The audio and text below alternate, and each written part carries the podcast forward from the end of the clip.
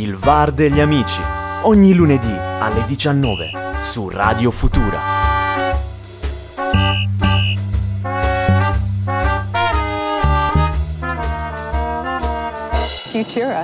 Buonasera Salvo, buonasera a tutti gli ascoltatori. È bello essere qui in quello che è il lunedì più lunedì dell'anno, perché poi sono finite le feste, quindi non ci sono più, ritorna finalmente alla vita normale. Che bello, sono felice.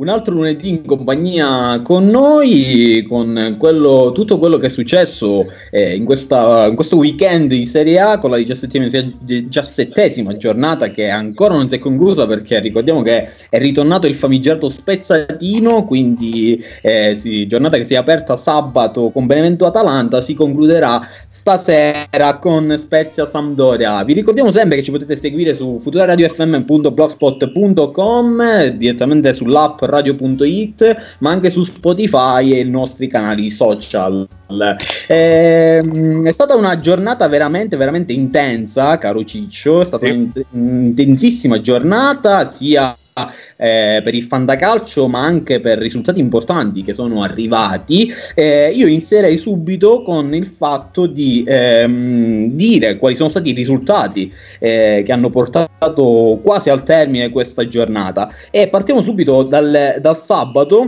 Come avevo detto poc'anzi, Benevento-Atalanta è finita 1-4, quindi Atalanta vittoriosa al campo vigorito di Benevento con uno strepitoso Ilicic, ne parleremo.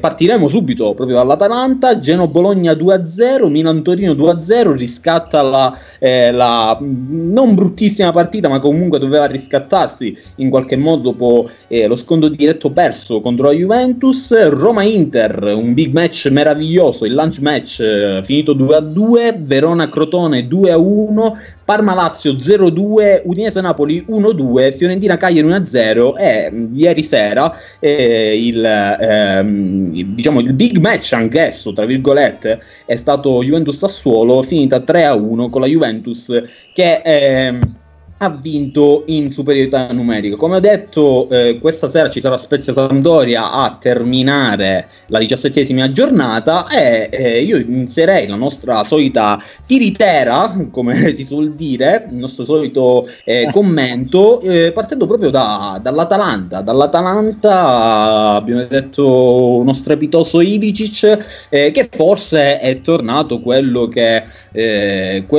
diciamo ha lasciato qualcosa veramente importante prima di sparire per motivi strettamente personali.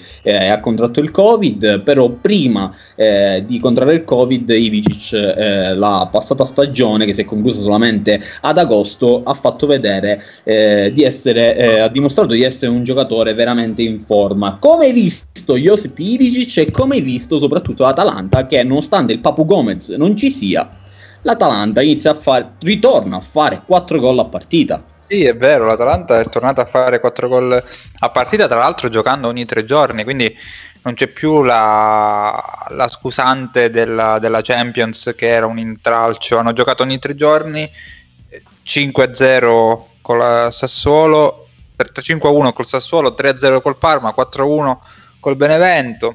È una squadra che senza Gomez riesce comunque a giocare bene, a fare tanti gol.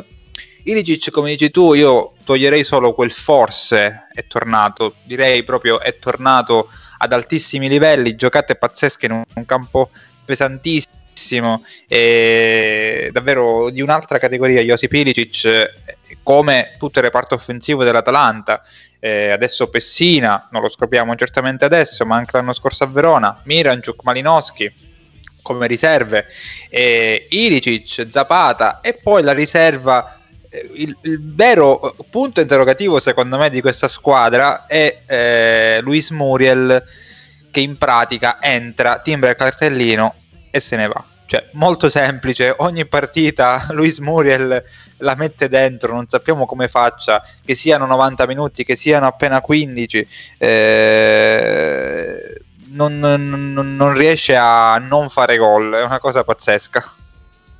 Strano però come Muriel, anzi simpatico, come Muriel prima di entrare doveva proprio entrare però al posto di Zapata, mentre stava quasi per entrare l'Atalanta ha fatto gol e dopo ha dichiarato, dopo la partita ha dichiarato: è incredibile come quando il mister mi chiama noi facciamo sempre gol e quindi io ritardo ogni volta l'ingresso. Però se queste sono le se questo è il ritardo dell'ingresso in campo, ben venga, perché comunque anche se mancano 5 minuti, 2 minuti, Luis Muriel timbra sempre il cartellino e tra l'altro non si lamenta mai, cioè lamenta, nel senso non è uno che potrebbe ambire a giocare titolare, perché Zapata comunque è stato a secco per parecchio tempo, lui non ha detto una parola, è sempre stato il suo ruolo di comprimario e quindi tanto rispetto per questo giocatore.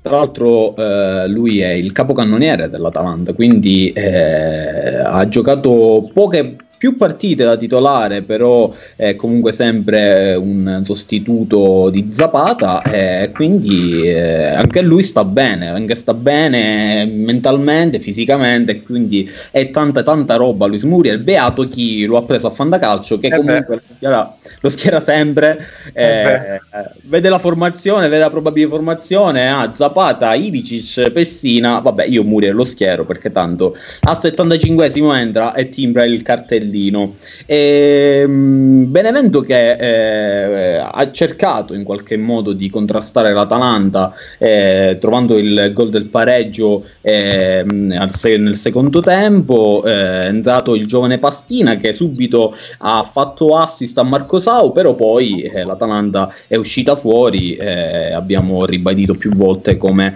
Ilicic ha preso le redini del gioco e ha portato l'Atalanta a vincere questa partita.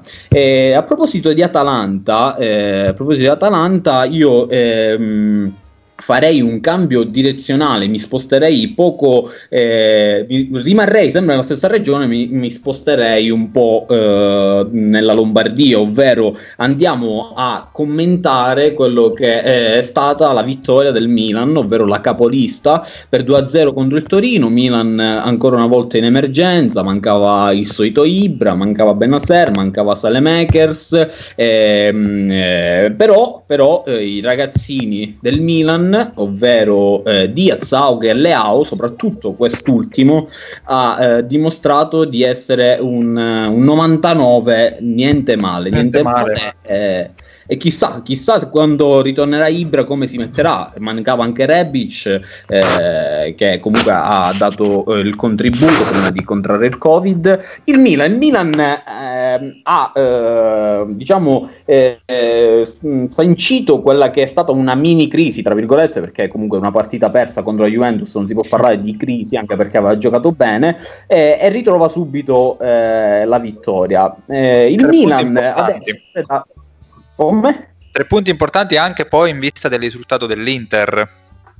Esatto, in vista del risultato dell'Inter che ha pareggiato 2-2. Adesso c'è da porsi ancora la stessa domanda e capire se effettivamente non è più un fuoco di paglia il Milan, perché all'inizio si diceva che ha avuto un calendario abbastanza agevole, però adesso non lo è più perché ha conquistato comunque punti importanti, come hai detto tu, sull'Inter, quindi si trova a 3 punti.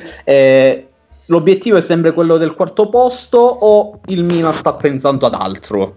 Ma secondo me sotto stanno pensando ad altro, però non lo vogliono dire, sai com'è, un po' di scaramanzia, un po' di...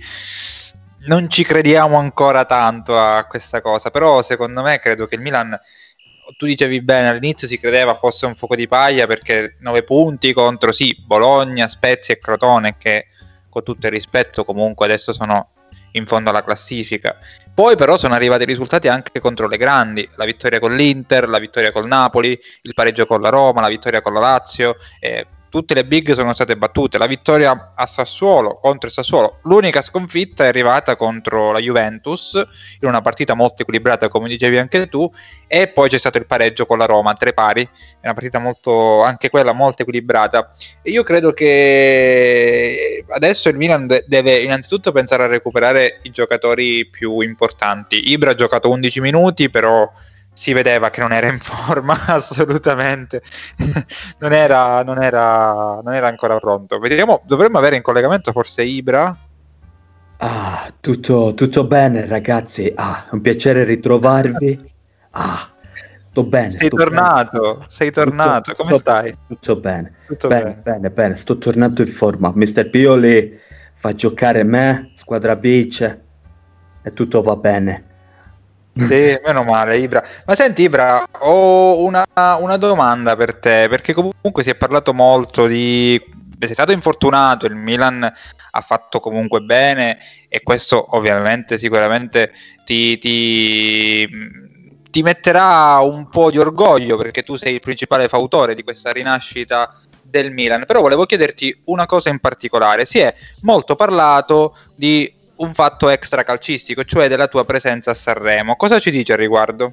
Sanremo, guadagnare soldi, Ibra, non interessa, l'importante è vincere Sanremo, vincere il campionato, vincere tutto, vinco tutto, non è mica problema, quindi va bene così, non è un problema per Milan. Ma quindi dici che tu partecipi a Sanremo? Ibra partecipa a Sanremo, ha detto pure che lo vince, quindi come dargli torto, okay. Come dargli torto, vince tutto, onnipresente Zlatan Ibrahimovic, che come hai detto tu è tornato, non è ancora in forma, però piano piano riprenderà la forma fisica. Chissà come si metterà il Milan, perché con l'esplosione di Rafael Leao, che tra l'altro ha un po' ricoperto tutti i ruoli d'attacco, ovvero l'abbiamo visto esterno destro, l'abbiamo visto dietro la punta, l'abbiamo visto esterno sinistro e appunto l'abbiamo visto come punta centrale. Forse meglio a sinistra che a destra, i numeri ne parlano, però c'è Rebic in quella posizione. Secondo te... chi farà posto a Ibra? Ed è tutto un dire, perché Ibra comunque quando riprenderà la posizione d'attacco, però Leao resta un mistero. Sì, diciamo che lì davanti il Milan ha veramente tanta abbondanza e le scelte non mancano, come hai detto tu c'è Leao, c'è Rebic, c'è Lanoglu, c'è Saelemaekers, c'è Auge, c'è Diaz, c'è Castiglieco, che forse non lo pronuncio per ultimo perché me ne sono dimenticato, ma proprio perché credo che in ordine sia proprio l'ultimo. Quindi tanta scelta per il Milan ma io penso che Çalhanoğlu, Rebic, Leao sia a tre quarti più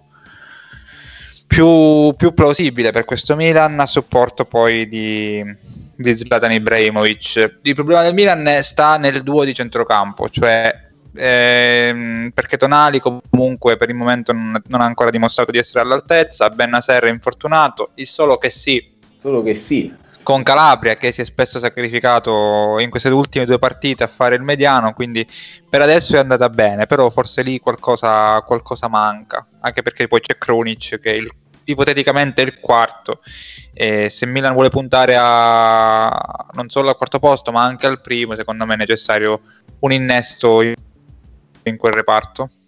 Prima o poi si dovranno esporre i tesserati del Milan, anche perché se continuano così e stare davanti all'inizio del giro di ritorno, allora mi sa che devono pensare ad altro e pianificare meglio il futuro. Il Milan, che come abbiamo detto prima ha approfittato del pareggio per 2-2 nel big match delle 12:30 tra Roma e Inter, la Roma era andata in vantaggio con Pellegrini, poi raggiunta dal gol di Skriniar, andata addirittura in vantaggio con un grandissimo gol di Hakimi e però il pareggio di Mancini. Voglio iniziare subito a dire che a commentare con te il fatto che alla fine della partita alcuni tifosi dell'Inter e non solo hanno criticato le scelte di Antonio Conte, soprattutto negli uomini entrati in campo. Ha detto che hanno dichiarato, alcuni si sono lamentati del fatto che aveva mandato gente che diciamo non pensava ad attaccare, però solo a difendere. Lui poi ha spiegato che comunque aveva visto un altro tipo di partita, nel senso che il campo si era fatto talmente pesante con la pioggia che aveva bisogno di uomini strutturati e fisici. Tra l'altro, oltre il danno alla beffa, ha preso un gol su calcio piazzato, quindi fisicità c'era, ma non si è vista durante il gol di Mancini. Tu la pensi come questi tifosi e non solo, oppure dici l'Inter ha avuto sfortuna e comunque brava la Roma? Allora, intanto brava la Roma sicuramente, perché è una squadra che zitta zitta è lì sopra, che gioca bene, che in questa stagione ha avuto forse un unico momento di vuoto, che è stata, anzi due momenti di vuoto, che sono state le sconfitte a Napoli e a Bergamo, che comunque ci possono stare, non per la modalità con le quali sono arrivate le sconfitte, ma ci possono stare, ci può stare di perdere comunque contro il Napoli e contro l'Atalanta. E quindi per me brava la Roma innanzitutto, anche se ieri è mancato l'attaccante, cioè il capitano Edin Dzeko, che ha giocato, cioè non ha proprio giocato benissimo, gli è mancata proprio il tocco, da davanti era molto molto solo Edin Dzeko, ha sofferto sicuramente tre dietro. Per quanto riguarda l'Inter, io sono d'accordo con i tifosi, perché un cambio al 90° di una punta col centrocampista o col difensore significa mancano pochi minuti, proteggiamoci, difendiamoci, è una cosa che comunque ci può stare. Fare un cambio al 75° in cui toglie la punta, tra l'altro la punta che ti può permettere di partire in contropiede, significa sempre proteggiamoci, teniamo il risultato, però manca ancora un quarto d'ora, c'è molto tempo a disposizione per la squadra ospite, cioè per la squadra rivale, di organizzarsi e provare qualsiasi tipo di sortita offensiva. Penso che siano due punti persi per l'Inter, secondo il mio modo di vedere, anche perché non ho visto i primi 15 minuti, ho visto poi la partita verso, appunto, dopo il primo gol della Roma fino al 76° circa, cioè quando è uscito Lautaro, e devo dire che l'Inter comunque non ha giocato male, cioè ha giocato una buona partita. La Roma a un certo punto è completamente scomparsa dal campo, quindi era necessario ammazzarla, era necessario che comunque si trovasse la terza rete. Poi che Lautaro abbia sbagliato un gol clamoroso, su quello, guarda, lasciamo stare, lì devi fare gol. Tra l'altro non solo Lautaro, anche Vidal qualcosa di clamoroso, cioè è stato, lì ho pensato ha fatto gol, e poi e poi, perché comunque capisci che posizione è favorevole, certo Paolo Lopez era in giornata, sì, quindi avrebbe anche potuto pararla, però da lì, da dentro l'area di rigore, al volo, cavolo, se prende la porta al 90% è gol, però non ha preso la palla, e questa è la cosa divertente. È vero, ha ciccato letteralmente la palla, e poi ha detto comunque Vidal ha giocato una discreta partita ieri, ecco. Però la cosa che ancora non riesco a capire è questa forma fisica che, cioè, parliamoci chiaro, un Vidal al 100% non avrebbe mai sbagliato quel rigore in movimento dentro l'area, perché cioè è strano, ormai siamo in una parte di campionato, ci avviamo praticamente alla seconda parte di campionato, e ancora questa condizione fisica, soprattutto di un giocatore di alto livello come lui, non riesce ad arrivare. Non so se è un problema che si portava da tempo, oppure ha avuto, non lo so, non riesco a capirlo. Questo non lo sapremo, secondo me, mai. Non lo sapremo né ora né mai, cioè è un problema di Conte, che l'ha voluto far tenere, quindi le responsabilità sono sue, quindi veramente bisogna, però ieri, ti ripeto, secondo me ieri ha giocato una discreta partita, eccezione fatta per quell'occasione persa, gettata al vento, e Vidal ha giocato una discreta sì, comunque se io ti posso partita contro lì, io sono molto con la squadra di Conte. Sì, se io ti posso dire la mia, io invece sono per la io sono con Conte perché comunque non ha fatto niente di io sono con Conte perché alla fine comunque i cambi non sono stati, come dire, cambi anomali, nel senso, ti spiego, cioè un Perisic che mi entra al posto di Lautaro, secondo me ci può anche stare, tu dici vabbè allora forse Sanchez, doveva fare entrare Sanchez, ma Sanchez secondo me l'ha visto in una condizione ancora indietro rispetto agli altri, magari è stato condizionato anche dal rigore sbagliato contro la Samp. Poi Gagliardini e Kolarov comunque sono entrati a 8 minuti alla fine. Certo, tu magari dici, però ha fatto uscire Hakimi, però non lo so, non vedo dei cambi anomali, ecco. Quindi io io sto con Conte, per me vale in questo momento. Ma vedremo. Oggi c'è Inter Juve e poi ne parleremo a Juventus nel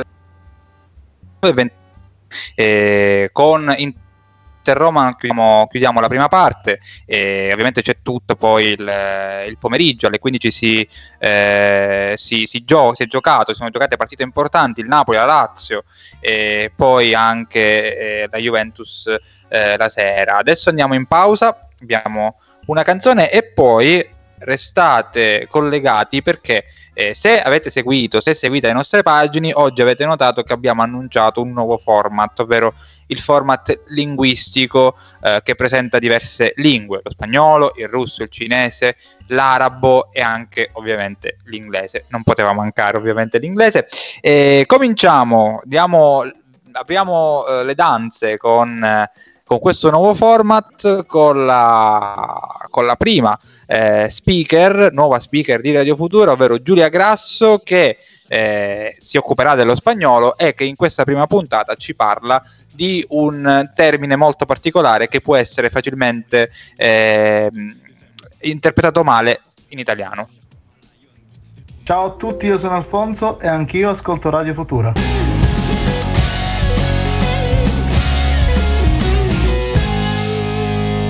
Radio Futura. Next up, Future. Ciao a tutti, mi presento, mi chiamo Giulia e da oggi sono una nuova voce della redazione di Radio Futura che vi accompagnerà alla scoperta delle segrete della lingua spagnola. Cercherò di fare luce, grazie al sapere acquisito durante diversi anni di studio, ma soprattutto grazie alle conoscenze e competenze sviluppate durante il mio Erasmus in Spagna, su alcune curiosità di questa meravigliosa lingua.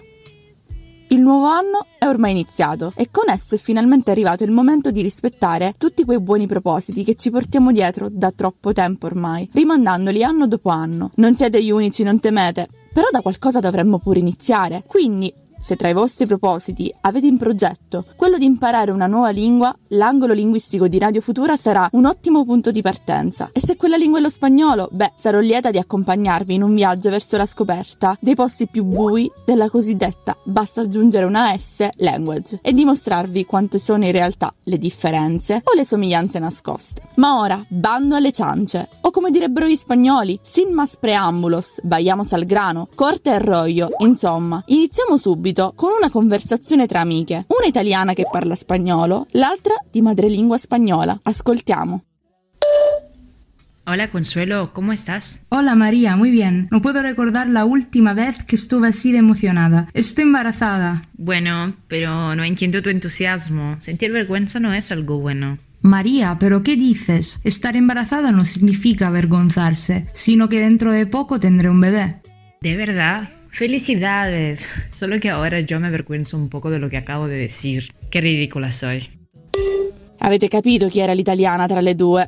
Sì, assolutamente Maria. che si è fatta fregare da uno dei falsi amici più comuni tra italiano e spagnolo, perché l'espressione stare imbarazzata, utilizzata da Consuelo, non ha niente a che vedere con il nostro imbarazzarsi, vergognarsi, anzi è una condizione in cui provare vergogna è l'ultimo dei pensieri, dato che è un participio passato utilizzato per esprimere che si è in dolce attesa. E l'imbarazzo non è altro quindi che la gravidanza in spagnolo. L'imbarazzo è invece quello provato da Maria dopo la figuraccia appena fatta con la sua amica. Magari un giorno la conoscenza di questa distinzione potrebbe salvare in futuro qualcuno di voi da un inopportuno fraintendimento. Non ringraziatemi, sarà stato un piacere per me. Spero che voi abbiate già cominciato a comprendere con questo divertente aneddoto che forse non ci serve solo aggiungere una S per parlare lo spagnolo con cognizione di causa. Non vi aspettate da me però grandi spiegazioni di grammatica spagnola, forse non ne sarei neanche capace, ma concentrerò i miei sforzi sul contesto, che è per me ciò che fa la differenza tra chi conosce una lingua e chi la sa davvero parlare, motivo per il quale cercherò nelle prossime puntate di inserire piccoli esempi che possono rendere più efficace l'acquisizione di certi concetti. Vi ringrazio per l'attenzione, vi saluto però lasciandovi con una lista che potrebbe esservi utile in futuro.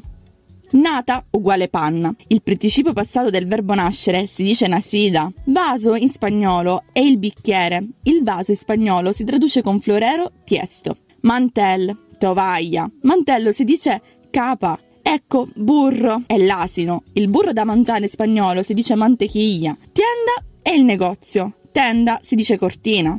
Exito è successo. Esito in spagnolo si dice risultato. Nudo è nodo. Essere nudi si dice star desnudos. E poi officina è l'ufficio. La nostra officina per loro è il taller meccanico. Padron è l'anagrafe. Il padrone è il duegno. Trufa è il tartufo. Compresa è la garza assorbente intimo. Compresa nel senso di inclusa si dice comprendida, incluida. Futura. Over to the sound, I like the jam, I got the man. Futura. It's the close it, we got the whole stream, come a little bit closer. Futura. Questa era Giulia Grasso che ci ha parlato del significato di embarazada.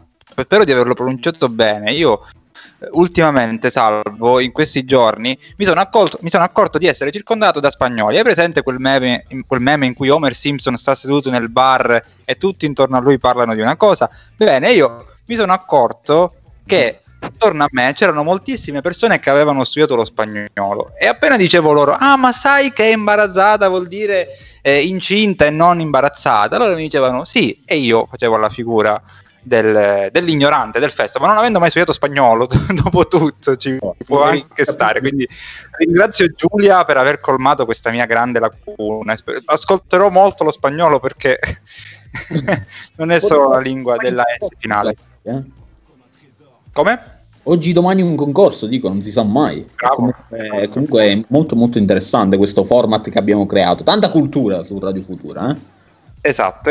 Ma torniamo al calcio, passiamo dalla cultura al calcio. In fondo l'accostamento ci sta e arriviamo alle partite delle 15 a cui daremo uno sguardo rapido, cioè Napoli, Udinese-Napoli e Parma Lazio. Entrambe le squadre in trasferta hanno vinto, hanno fatto il loro lavoro, cioè 2 vittorie comunque abbastanza, cioè almeno per la Lazio abbastanza tranquilla, uno 0-2 contro un Parma sempre più in crisi, mentre per il Napoli un 1-2 raggiunto con difficoltà al 90esimo. Io ho sempre detto comunque che l'Udinese è una buonissima squadra che non va mai sottovalutata.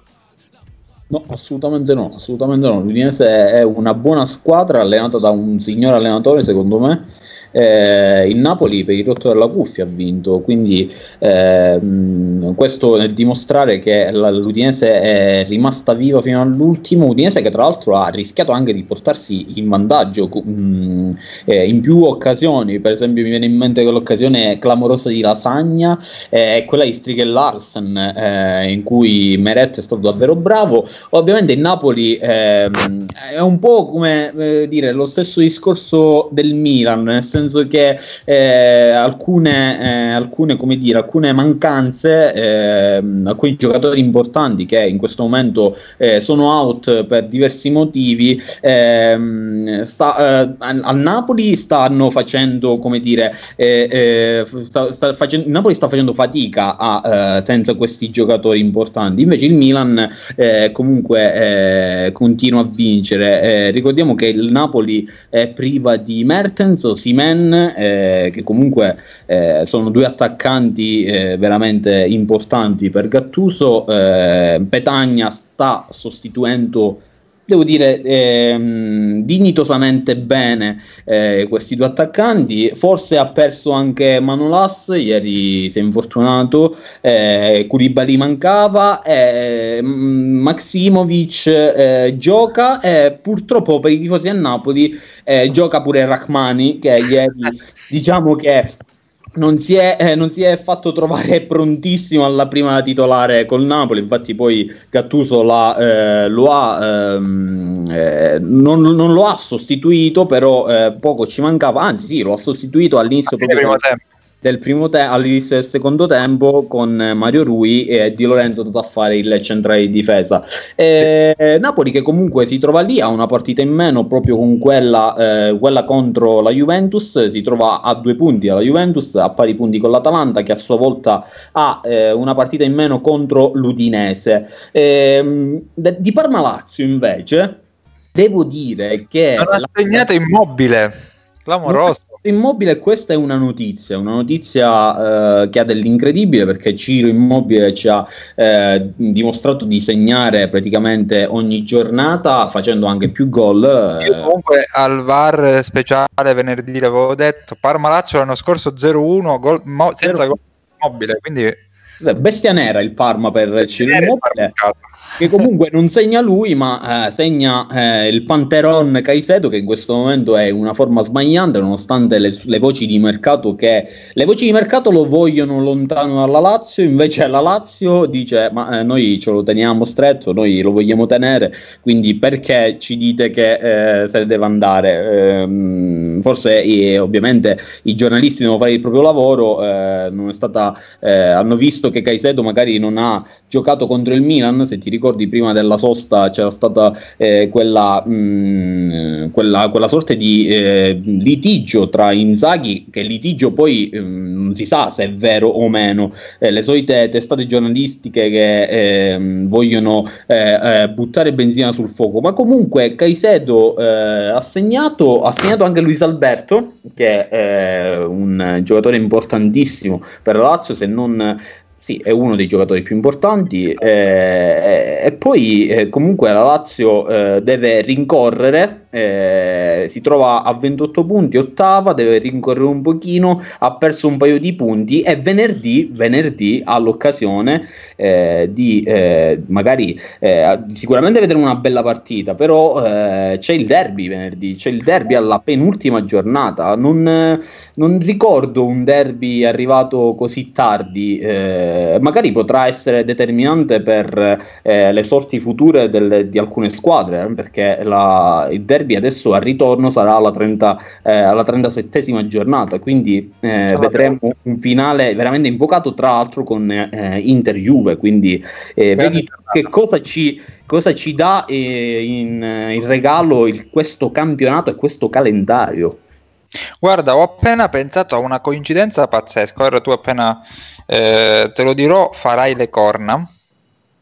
Vediamo. Il primo scudetto della Juve targato Conte, sì, arrivò con una vittoria contro il Cagliari, giusto? Sì, al nero rosso di Trieste. Mentre Milan e Inter si sfidavano nel derby. Sì, è vero. Alla penultima giornata ci sarà Juve-Inter, e a sfidarsi Milan-Cagliari. Occhio qui. Quindi tu dici il Milan vincerà lo scudetto per... Ma magari la Juventus fa come l'Inter all'epoca, cioè vince contro l'Inter e dà tutto tutte le possibilità al Milan di vincere lo scudetto. Chi lo sa, cioè, è una supposizione basata sul nulla. Però è giusto prenderne atto, perché magari adesso ci stiamo ridendo, però poi quando arriveremo alla 37esima giornata ricorderemo di questo momento. Sì, esatto, tra l'altro è registrato, quindi io, se dovesse andare così, lo riproporrò e mi candiderò come falso mago per insomma una sorta di Paolo Fox dei poveri. E ritornando alla Lazio, dicevi tu su Luis Alberto, giocatore imprescindibile. Milinkovic-Savic ovviamente anche lui molto forte, ieri ha fatto un bellissimo assist dopo un'azione con Immobile, una bella triangolazione con Ciro Immobile per Caicedo, per il secondo gol di Caicedo. Si parla poco di Manuel Lazzari, che è un esterno di tutto rispetto, sa difendere bene, sa attaccare, sa crossare, è un esterno completo e se ne parla pochissimo di Manuel Lazzari. Ed è una spina, una colonna portante di questa Lazio, è fondamentale. Io non riesco a immaginare una Lazio senza Manuel Lazzari, anche perché al suo posto ci sarebbe Fares o Marusic, insomma il livello si abbasserebbe di tanto.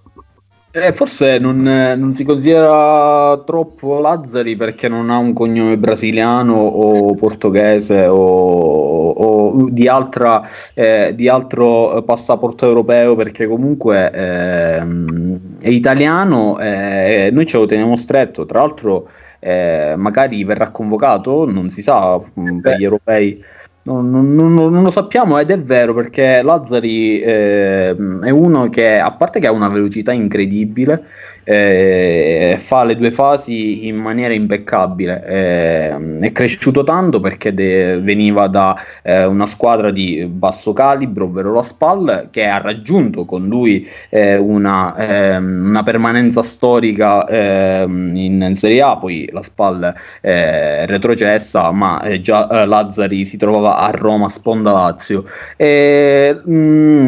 Volevo dirti che comunque abbiamo esaltato la Lazio, però devo dire che il Parma bisogna dare atto del ritorno di D'Aversa, perché io ho visto un Parma diverso, nonostante magari giocatori non in perfette condizioni e anche poco blasonati, però ha sbagliato un paio di gol veramente importanti, super parata di Reina sul colpo di testa di Cornelius. È un Parma che si trova in penultima posizione, però il ritorno di D'Aversa secondo me farà bene sia ai giocatori ma comunque a tutto l'ambiente Parma. Ricordiamo che l'anno scorso il Parma fece una ottima stagione con D'Aversa in panchina, è vero, aveva Kulusevski, aveva Darmian, aveva dei giocatori che avevano un anno in meno, Bruno Alves, Gervinho, Cornelius in forma straordinaria, però D'Aversa aveva dato la sua impronta alla squadra e il Parma non giocava un gran calcio, però era molto pericoloso, metteva paura praticamente a chiunque. È una squadra difficile da affrontare sia in casa che in trasferta, quindi credo che D'Aversa sia un ottimo allenatore che sicuramente potrà fare bene. Certo, forse manca qualcosina al Parma per riuscire a migliorare, ecco, quei reparti in cui ancora, soprattutto l'attacco, in cui fa molta fatica. E tra l'altro da poco perso Kučka, fino a fine gennaio sarà fermo. Kučka importante, batte rigori, è rigorista della squadra. Una squadra in cui Kučka batte rigori significa che senza Kučka gli altri non sanno più battere rigori, perché non è detto che poi il rigore che viene dato deve venire sbagliato, eh. Chi lo batte il rigore senza Kučka? Curti, Cernani, insomma. Curti, Cernani, sì. Oppure inglese, anche se penso che sia uno di battuti tutti Curti, tranne uno che l'ha battuto poi Kulusevski verso la penultima giornata, insomma. Però comunque è un problema quello del rigorista, anche perché serve sempre. Lazio-Napoli, quindi ne abbiamo parlato. Il Verona vince, continua a vincere il Verona, ritorna al gol Nikola Kalinic, poi Di Marco, un altro gol pazzesco, bellissimo, con l'esterno sinistro, sempre su assist di Zaccagni. Verona da davanti pauroso, Ti posso fare una domanda? Di Marco ha preso il posto a Lazovic? Non lo so, perché Lazovic secondo me è un giocatore di tutto rispetto. No, però dimmelo, dimmelo, perché così poi lo svincolerò alla stagione di... Non lo so, perché Lazovic, giocatore di tutto rispetto, chiaramente, però questo Di Marco come fai a metterlo fuori? Cioè, dopo due gol del genere è difficile da togliere. Tra l'altro Di Marco... Tra l'altro c'è Faraoni. Sì, è vero. Tra l'altro Di Marco fa tanti bei, cioè ne fa non tantissimo, però quando fa gol fa dei bei gol, perché ti ricordi quando si trovò a Parma? Sì, fece il grandissimo gol proprio contro l'Inter, da cui ovviamente viene Di Marco, ha fatto praticamente tutto il settore giovanile lì e ha fatto un gran gol, tra l'altro di destro, quindi neanche il suo piede l'ha messa secondo palo, quasi anzi senza quasi, l'ha messa nel 7. Ieri gol d'esterno, la settimana scorsa al volo, la prossima? La prossima rovesciata? Non lo so, tacco? Rovesciata? Scorpione? Non lo so. Ne parleremo quando lo farà, ovvero la prossima settimana. Prossima Bologna-Verona, quindi. Bologna-Verona, quindi abbordabile anche per Di Marco. Abbiamo detto che la prossima settimana sarà una giornata davvero piena di scontri diretti, due scontri diretti per eccellenza, ovvero il derby Lazio-Roma, ma il derby d'Italia che andrà in onda domenica sera, ovvero l'attesissimo match tra Inter e Juventus. La Juventus ci arriva bene perché ha battuto il Sassuolo 3-1 con non poche difficoltà, perché il Sassuolo finalmente, io non l'ho mai pensato, però alcuni tifosi, come abbiamo detto venerdì, alcuni tifosi di altre squadre, non della Juve, dicevano che ogni qualvolta il Sassuolo sfidasse la Juventus cambiava il proprio nome, non era più Sassuolo ma era Scanzuolo. Questo...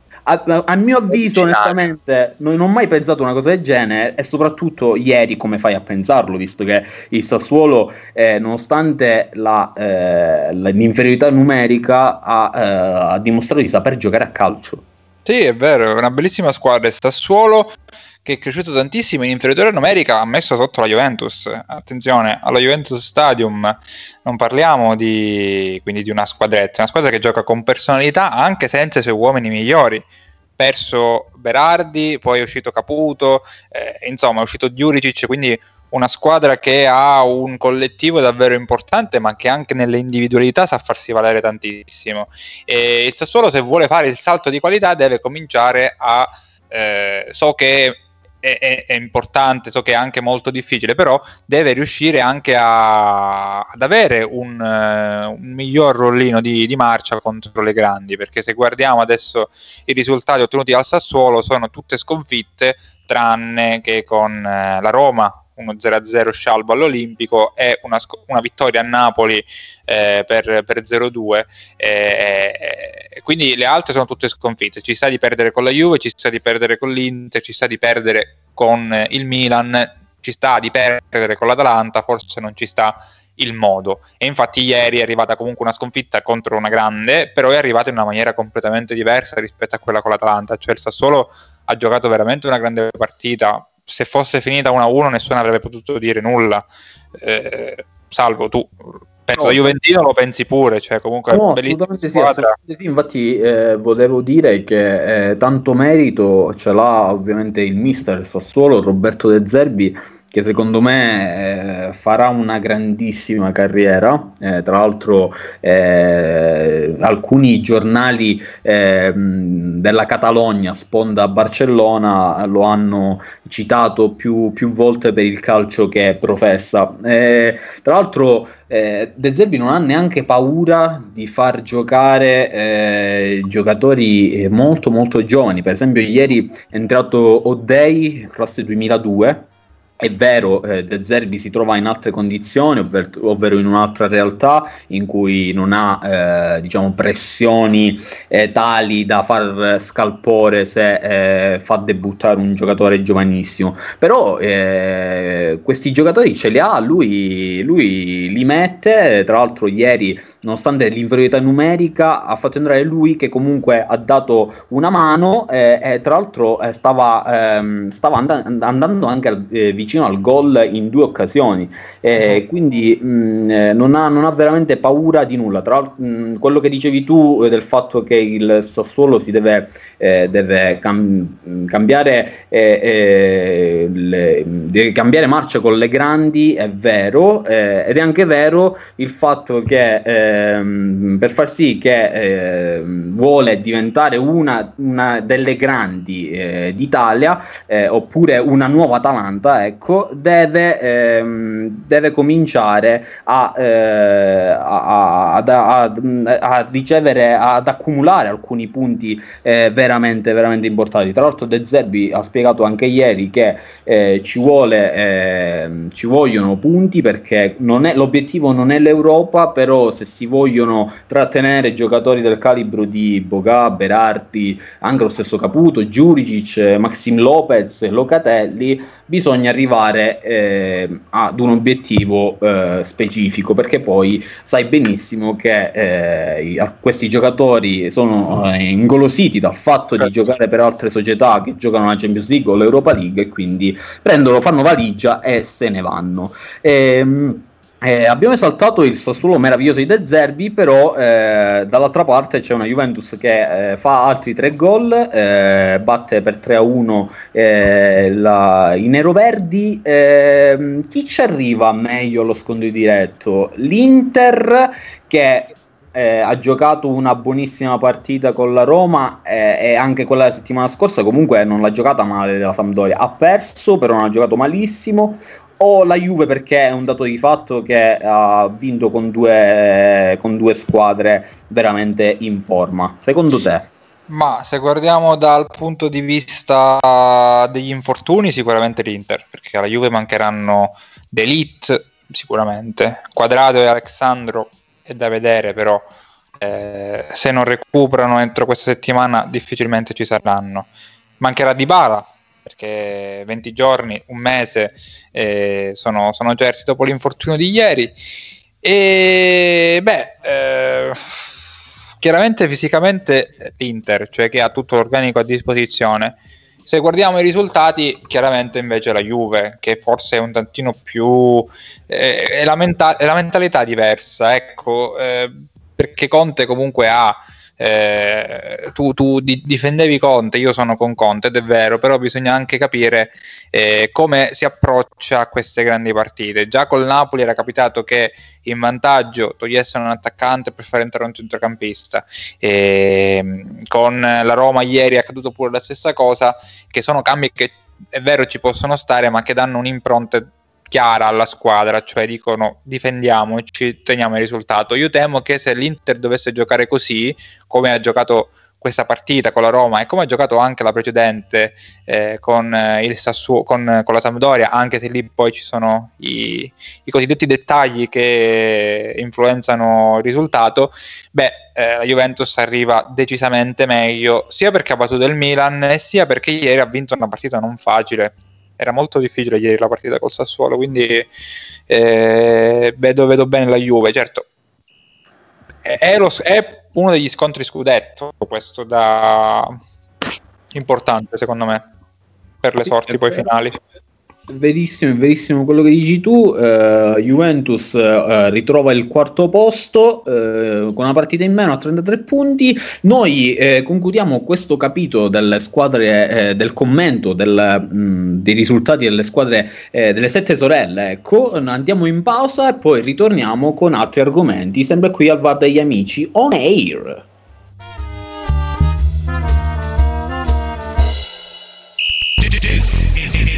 Futura.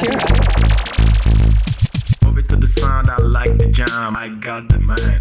Futura. This close it, we got the whole stream, come a little bit closer. Futura. Ciao, sono Michele e ascolto Radio Futura. Futura.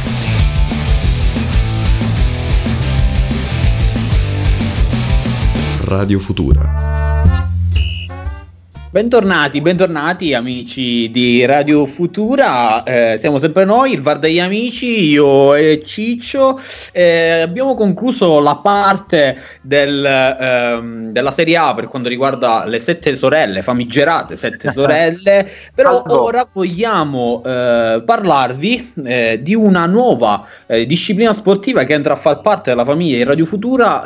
Non ne avevamo mai parlato, però è arrivato, ci siamo messi in testa che doveva era una disciplina che doveva essere conosciuta in tutta Italia, e poi ci siamo incontrati e abbiamo detto perché non parlarne, ovvero sì. Sto parlando del calcio a 5, o per gli amici stranieri il futsal è una realtà che sta prendendo piede in Italia già da un paio di anni ormai. Il futsal è vigile è praticamente una disciplina a cui si affacciano veramente tutti i ragazzi e non solo, e soprattutto perché ne parliamo, perché sì, è importante il calcio a 5 ed è bellissimo,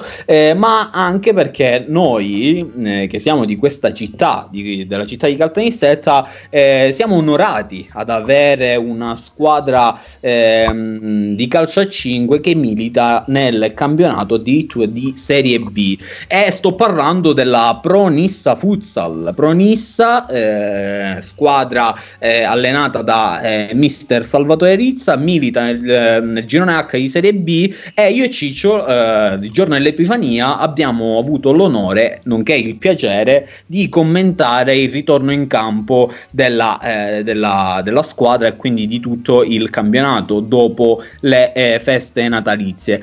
Però Ciccio, purtroppo a malincuore non è andata benissimo, abbiamo portato un po' di sfortuna alla Pronissa, perché i ragazzi hanno perso per 4-1 contro il Real Augusta Futsal, sì.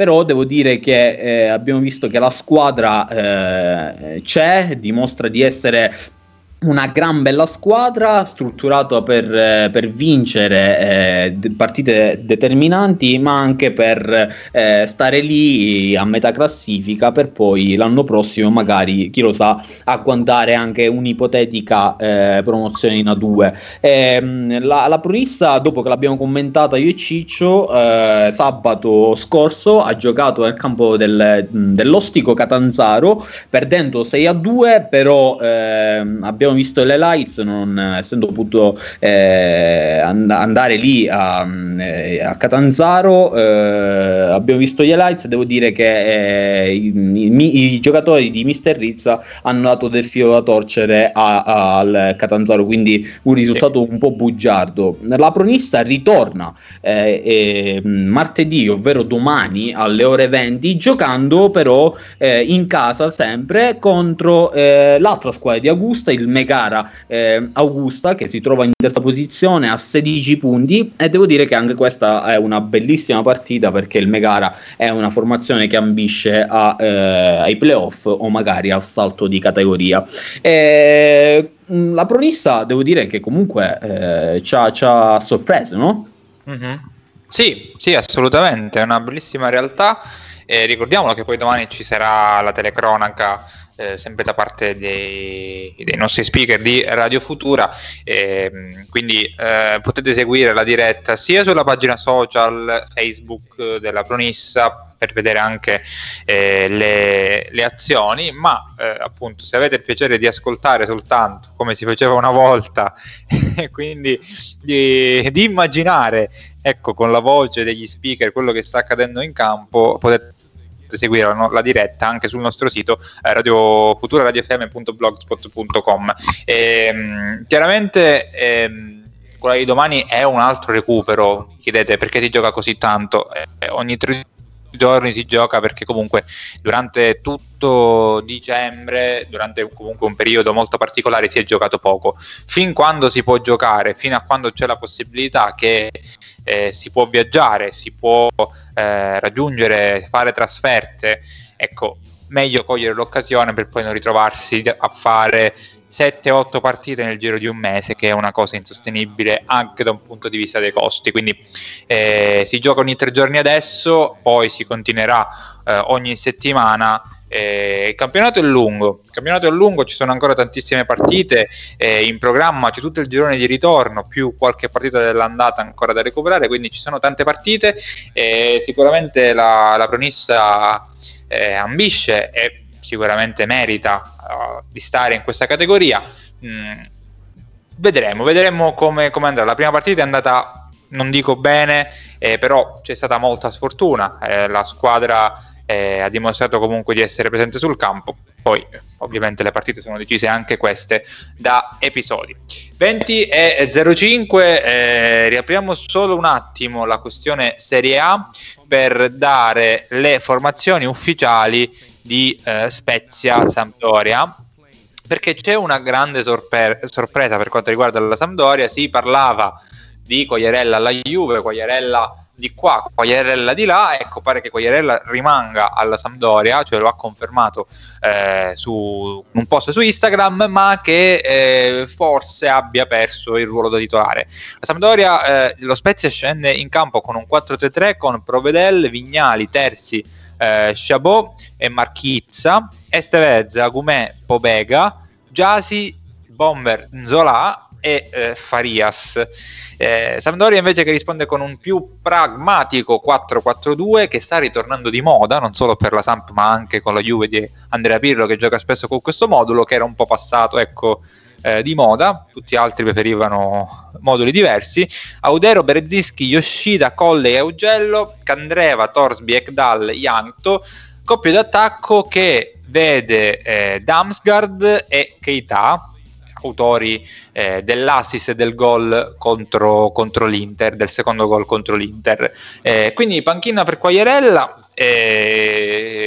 quindi non si sa, in realtà il calciomercato è ancora lungo, magari qualche altra panchina potrebbe far pensare a Quagliarella di spostarsi alla Juve, chi lo sa, chi lo sa. È ancora lungo il calciomercato, ancora tanto da dire. Ricordiamo Spezia Sampdoria alle ore 20:45 per terminare il 17° turno di Serie A, ma soprattutto vi ricordiamo nuovamente che domani alle ore 20 potrete seguire il Radio Cronaca sul nostro sito futuraradiofm.blogspot.com, la partita, il recupero della sesta giornata della Serie B di calcio a 5, Pronissa Futsal contro Megara Augusta. Noi cambiamo completamente pagina, come si diceva un tempo, e lasciamo come ogni lunedì il capitolo calcio per dedicarci a uno sport che ai nostri radioascoltatori piace, e piace veramente tanto, soprattutto questo tipo di sport, perché sto parlando della NBA e l'NBA è uno sport completamente diverso dal basket normale, a quello che siamo abituati a vedere nei palazzetti, perché l'NBA è uno show vero e proprio che, come ha dimostrato, è completamente indifferente a tutte le situazioni che si possono venire a creare all'esterno, nel senso che nonostante la pandemia l'NBA ha portato la scorsa stagione a termine grazie a una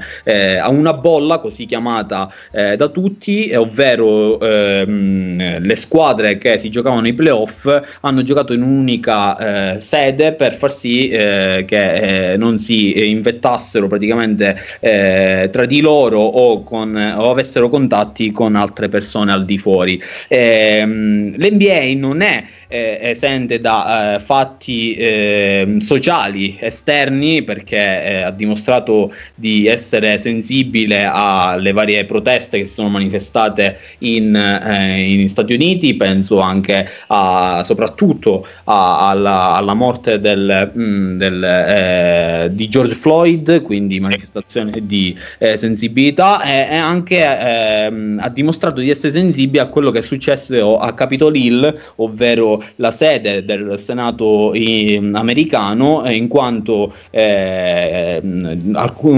una partita le due squadre hanno deciso di non scendere temporaneamente in campo perché erano stufi di queste proteste, come dagli torto, però poi hanno pensato di tornare in campo per comunque dare una possibilità ai telespettatori di vedere dello spettacolo, appunto, che è stata la partita. Poi i risultati della notte sono risultati bellissimi risultati, perché l'NBA è questa stagione è talmente strana ma anche equilibrata, perché il Covid incombe sempre sullo sport, lo sappiamo benissimo, e i Clippers vincono 105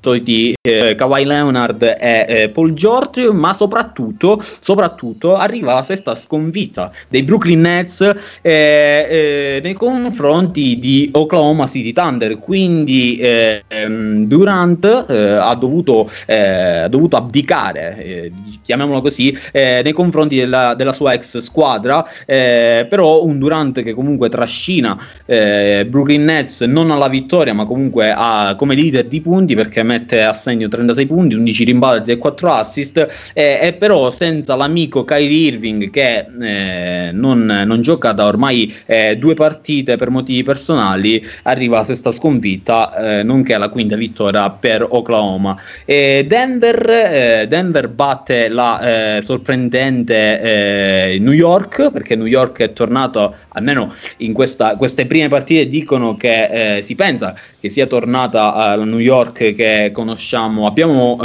imparato a conoscere un paio di anni fa. Il record di New York è 5 vittorie e 5 sconfitte, arrivata proprio la quinta sconfitta contro Denver con il solito Nikola Jokic che stranamente non fa tripla doppia. Ricordiamo che ne abbiamo parlato lo scorso lunedì, che aveva fatto la sua sesta tripla doppia consecutiva. Questa notte ci è andato quasi vicino, possiamo dirlo così, perché ha messo a segno 22 punti, 10 rimbalzi e 5 assist, quindi gli mancavano ancora 5 assist per poi arrivare alla sua ennesima tripla doppia.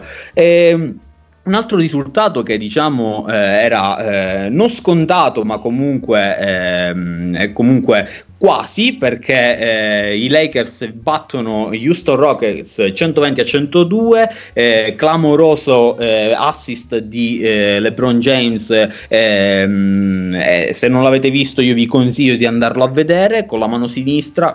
LeBron che è stato scavalcato però nella notte come leader di punti da Anthony Davis, suo compagno di squadra, 27 punti per Anthony Davis, LeBron James 18, però a LeBron va bene così, anche perché ha l'anello al dito e quindi vuole anche vincere questa stagione. Houston invece ha ritrovato, diciamo, James Harden dopo le critiche fatte da molti tifosi dei Rockets. Hanno visto un James Harden all'inizio della stagione in sovrappeso, con una vita montana abbastanza attiva, però lui, James Harden, risponde con 20 punti, 6 rimbalzi e 9 assist. E John Wall che ancora ancora non trova la continuità che ci ha mostrato ai Washington, e quindi magari dovrà lavorare su questo aspetto il coach di Houston. Finalmente si vedono i Timberwolves vittoriosi per 96-88 su San Antonio Spurs, vince di una lunghezza Golden State, i Warriors capitanati dal leader indiscusso Steph Curry con 11 punti, 9 rimbalzi, 6 assist. Non è andato granché, però po' Steph Curry sembra ritrovarsi, sembra essersi ritrovato dopo la scorsa stagione vittima di tantissimi infortuni. È un po' il discorso di Ilicic, se vogliamo fare un parallelismo con il calcio. Oltre a però Steph Curry ha lasciato spazio diciamo al suo compagno di squadra Damon Green. Lui sì, vicinissimo alla tripla doppia con 10 punti, 9 rimbalzi e 10 assist, quindi Draymond Green che è tornato e magari sarà più continuo nelle partite successive. Non si è giocato invece Miami-Boston, Miami, i vice campioni di NBA, non hanno giocato contro Boston perché Boston ha praticamente una squadra, quasi una squadra fuori, out perché hanno contratto il Covid e non solo, e quindi il commissioner dell'NBA ha stipulato poco prima dell'inizio della stagione NBA con i giocatori che se una squadra non avesse avuto il minimo sindacale di giocatori per giocare una partita, allora quella partita si sarebbe rinviata. Infatti Boston non arrivava neanche a 7, che è il numero sindacale per poter giocare una partita. Non stanno facendo la bolla, quindi quest'anno e gli effetti infatti si stanno vedendo perché molti giocatori hanno contratto il virus, però l'NBA è stata chiara in questo senso, è decisa ad andare avanti qualora ci siano altri casi di positività. Non so se, speriamo mai, se dovesse prenderlo LeBron, non lo so se l'NBA ci possa ripensare, però penso proprio di no, perché per gli introiti. Per gli introiti, per i diritti d'immagine, per i diritti televisivi, però non penso proprio. L'NBA è un'azienda, perché mi piace chiamarlo così, perché effettivamente è così, perché non possiamo immaginare quanti soldi girano attorno all'NBA, è un'azienda veramente, veramente enorme, di una caratura economica quasi non esiste in Italia, ovviamente, paragonabile solo con i grandi eventi come il Super Bowl o come altre realtà americane. Questi sono i risultati della notte, di ieri notte. Stanotte invece ci saranno altre partite entusiasmanti, mi viene in mente subito Philadelphia contro Atlanta, oppure anche New Orleans contro Dallas Mavericks, quindi i due italiani si scontrano per la prima volta, ovvero Nicolò Melli dalla parte dei New Orleans e Nico Mannion, il rookie di Dallas, dall'altra, che tra l'altro probabilmente verrà anche rinviata perché, come ho detto prima, ci sono alcuni giocatori che hanno contratto il maledettissimo virus. E quindi questo è tutto dal mondo NBA. A Los Angeles è tutto, lì a Los Angeles è tutto. Houston abbiamo un problema? No. È veramente, veramente un grande bel palcoscenico l'NBA, devo dire. Assolutamente sì. Bene, dopo questa carrellata infinita sui risultati dell'NBA, su tutto quello che ha concerne comunque quel mondo lì, siamo arrivati quasi alla chiusura di questa puntata. Ricordiamo che per quanto riguarda ancora il calcio, ci ritorniamo giusto appena un secondo, si ritorna a giocare venerdì col derby, importantissimo, ma c'è la Coppa Italia di mezzo questa settimana, quindi ci sono altri appuntamenti importanti per le squadre impegnate in questa competizione. Ricordiamo che settimana prossima, il giorno 20, ci sarà anche la Supercoppa, quindi Juve-Napoli finalmente si giocherà, almeno la prima volta in questa stagione si giocherà Juve-Napoli, in attesa di recuperare la partita che è stata rimandata lo scorso ottobre. Ancora non ci sono date, se non sbaglio, Salvo. No, ancora no, si pensava di giocare per il giorno di San Valentino, ma ancora non è niente di sicuro. Come hai detto tu, ci sarà domani, inizieranno gli ottavi di finale di Coppa Italia con Milan-Torino, e poi noi ovviamente ci ritroveremo venerdì con lo speciale Fantacalcio. È stata una puntata ricchissima come al solito. Grazie a tutti, grazie a te Giccio per essere ormai non sei visto più come un sostituto, ormai sei ufficialmente parte del VAR degli amici, perché magari chissà, magari potremmo diventare comunque un quartetto, chi lo sa. È tutto anche per questo lunedì, ci vediamo venerdì con lo speciale Fantacalcio e vi ricordo la nostra replica domani alle ore 11. È stato bellissimo come sempre, ciao ragazzi, ciao Ciccio. Ciao Alec, ciao Salvo. Ciao.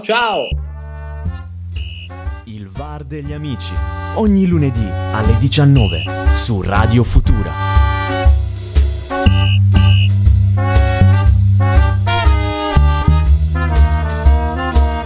Futura.